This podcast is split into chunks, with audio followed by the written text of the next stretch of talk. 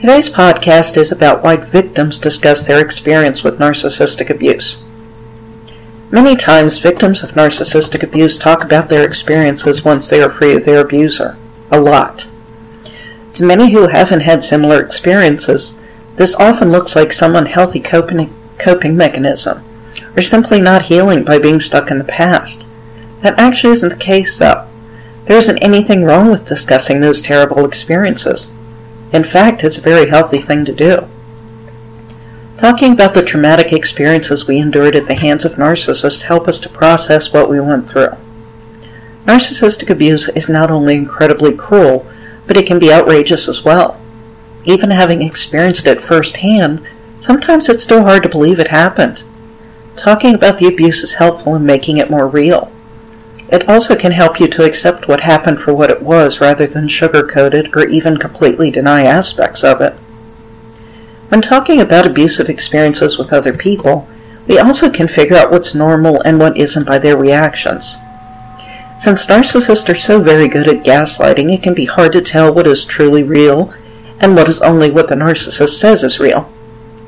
Narcissists work so incredibly hard to distort their victim's reality that we often need help in order to figure out what's real and what isn't, sometimes even many years after the abuse has ended.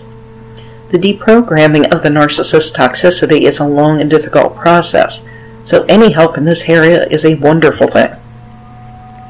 Narcissists convince their victims that normal is bad, so learning what is normal and also that it isn't a bad thing is healing.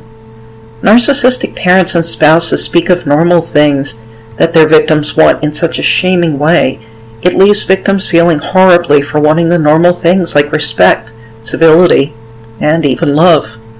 Victims often feel like something is wrong with them for wanting these things.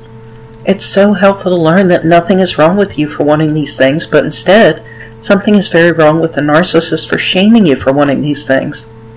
It helps you to release a great deal of shame and give such freedom. Talking about our experiences with other people also can give us the empathy we have lacked with a narcissist.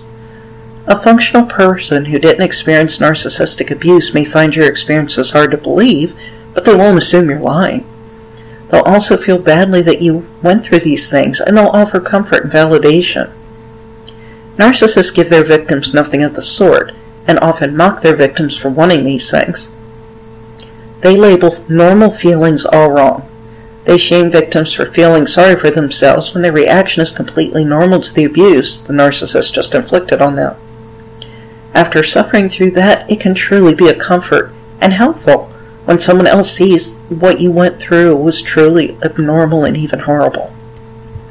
While discussing your traumatic past can be healthy, I believe what is equally healthy is to take breaks from thinking and talking about it.